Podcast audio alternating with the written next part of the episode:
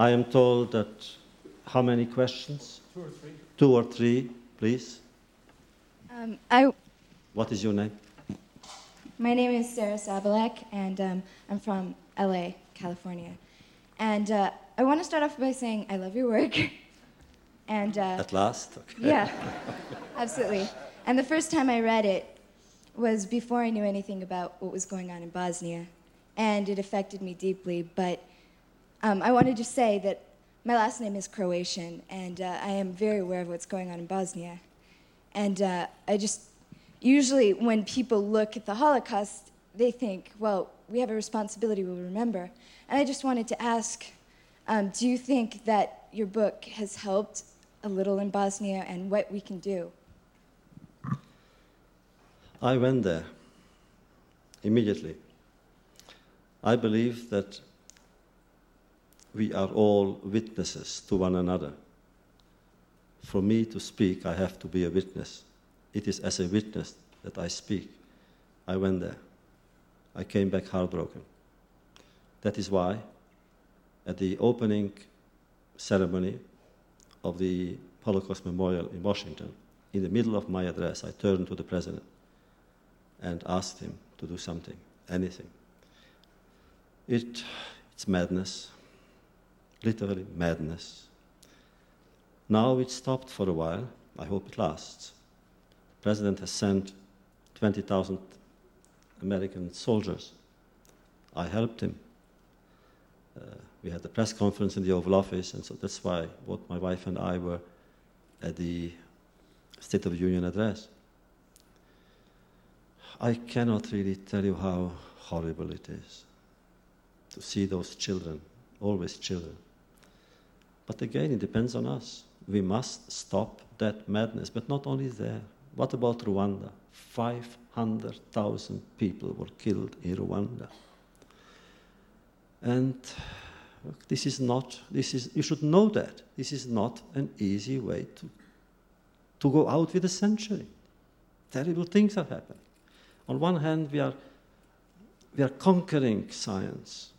In the plane coming, I was with one of the very, very great medical researchers and doctors and one of the great oncologists in the world, Steve Rosenberg. And we agreed that in the last 20 years, more medical progress has been achieved than in the last 5,000 years. Which means people live longer. But what are we doing with the people when they are old? We throw them out. This is incredible. We make people live longer, but once they are old, uh, we force them out. Why humiliate people? Again, you are young. It's, it would be so beautiful that you, because you are young, should now become the bridge with the grandparents, with the old people. Create programs, have imagination. You heard here today people who have such imagination in business and other fields and in broadcasting, the imagination that, that almost it has an excess of imagination. Use your imagination. Do something, and then madness will recede. Who else? My name is John Bonham. Uh, I'm from New York City. Uh, at the age of 14, I, I chose to leave home. And when I entered my English class, the first book that I got was Night. The teacher gave me was Night, and she, she said, Well, the other kids read this book about a year ago, and you should read it. And I never knew, leaving the city, I never knew about the Holocaust, or, you know, I knew about the African struggle because I'm African American and slavery. And after your father's death, what drives you to live? Like, why you just, I don't know, I read your book and you, you seem so close to your father in your book. What gave you the strength to keep going? I had no strength. I owe you my sincerity, truth. Sometimes you feel, hear people, I was battle, I didn't fight for survival. I write about it in the memoir which came out last December. I'm not even giving you the name, I'm not here to sell books. But there I, it's a long book, there I described more about it. I did not. I was too timid, I was too young, and I come from a religious, Jewish religious home. And therefore, I never did anything to survive. I didn't know how. I was bashful, maybe cowardly. As long as my father was alive, I wanted to live because I knew if he dies, I die. When he died, I didn't live. It was really by accident that somehow, that's why in, even in the book Night, the last few months, maybe three, four pages, because I was not alive. Only then the Americans came and they liberated the camp. I could have died any time before or during. Uh, by accident. But once I survived, I feel I must do something with that. I must confer a meaning retroactively on that survival. And therefore, I must give what I received. Uh, every day, therefore, for us is a day of grace. Every gesture must be an offering. Whatever we do must be a, an act of faith in the other. Therefore, when I see young people, or children especially, I become both invincible and vulnerable. Let a child be hurt, and, and I, I go to pieces if I cannot help that child.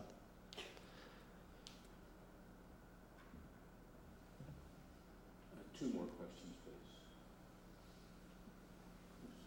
Yes, I'm sorry. Um, you seem so passionate in your fight um, against the injustices that are occurring in our world today. Um, much more than any person I've probably ever seen in my life. I mean, you, you seem you, you, seem to have such care for those those burning churches and and all those people that are in Bosnia. And um, I was just wondering if this this this feeling that you have is because you were in the Holocaust and you you've seen you've seen um, injustice at its worst, and if you could tell us, tell me a little bit, just a little bit about what you felt while you're in Auschwitz. I would gladly send you my book because I wrote about it. I cannot speak about it. As for the first part of your question, look, I don't know what, what would I have done had there been no war. But there was a war, and there was much suffering, more than at any time in history. And that experience brought out the best in the good and the worst in the bad. There were good people too. I heard earlier about a hero. Who was a hero? Heroes in my time were very simple people.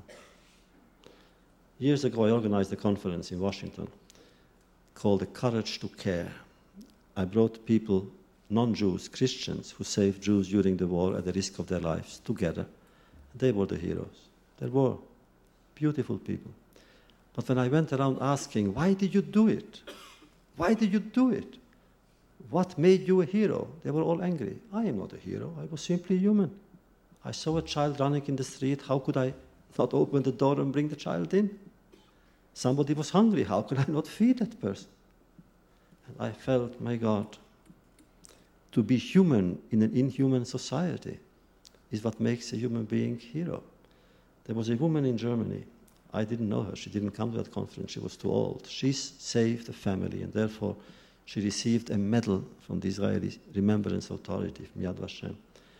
And many, many journalists went to that ceremony, and they all asked, Why did you do it? Why did you do it? Why did you do it? She didn't know what to answer. Finally, she got angry. And she straightened herself out and she said, You want me to tell you why I did it? Because of self respect. Simple things. So, heroism really is very, very simple. Simply the image of yourself. What do you think of yourselves when you think of yourselves? What image do you carry around? And the choice, again, the choice is in your hands. You, you spoke of I'm here. I can hear you. Oh. You spoke of um, not not succumbing to indifference and to current events, and I'd like to know how how you feel about um, Southern Baptists who have recently adopted the resolution to try to convert Jews, and I'm wondering if you think that I know it's a sensitive issue, but I would appreciate your input on what do you think this is an, a, a, trend towards something? Um, I, I don't know how. To... I don't understand them really. You know, those who know me, I have respect for other people's religion. I'm a Jew, but I never believed that the Jewish people is superior to another or inferior. I never believed that my religion is superior or inferior. I respect everyone who believes, or even who doesn't, who is simply tolerant and human. Therefore, when you hear on television, of all things, that they adopted the resolution, 16, that means asking 16 million Southern Baptists to convert Jews, I said, what is wrong with them? What century do they live in? That was good for the good, was bad too, for the 16th century. Now, in this time and age, are there no more problems in the world that they could uh, tackle? Not, no, no hunger, no disease. What's happening in this world? There are enough sick, sick people who need their, their attention. There are enough people who are victimized, who are prisoners of despair, who need their compassion.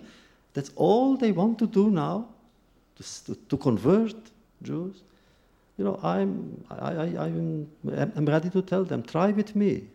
I, will be the first candidate. Go ahead, try. You know.